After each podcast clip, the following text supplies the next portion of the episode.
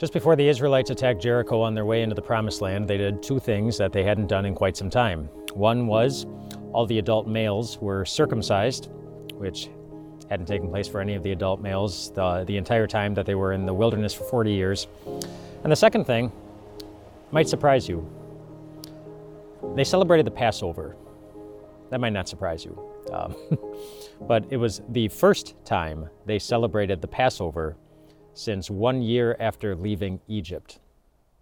You might remember what the Passover is. The Passover was the annual meal they were supposed to celebrate as a reminder of how God delivered them from slavery in Egypt. There were the different plagues that God sent against the Egyptians. And the very last plague was the plague of the firstborn, when the angel of the Lord came into Egypt and killed all the firstborn sons of every household except those who took the blood of a lamb and painted it over their doorframe. The angel of the Lord passed over those doors and spared everyone inside the house.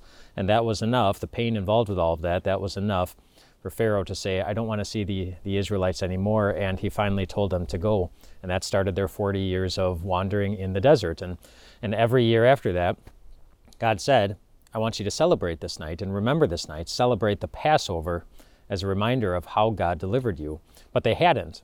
Over the course of the, the 38 to 40 years that they were wandering in the wilderness, they hadn't done it. Now, maybe because they forgot, maybe because God said, Well, you're in the wilderness, so I'll make an, I'll make an exception. The Bible doesn't tell us. We just know they hadn't done it in a very long time. But it was significant timing that they did it here because it reminded them of two important things.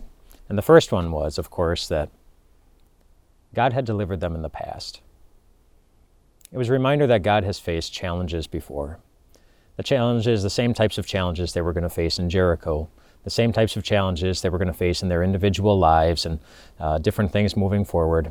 God had delivered them in the past, and there's value in looking back on that and reminding ourselves what kind of God we have. He's a God who has never failed to deliver us in the past. But the Passover was a reminder of a second thing. It was also a reminder that one day God will not deliver us anymore. Not because he'll stop caring, not because he'll stop loving, not because he'll stop being there for us, but because very simply, one day there will be nothing to deliver us from. That was the promise of the original Passover the Passover lamb.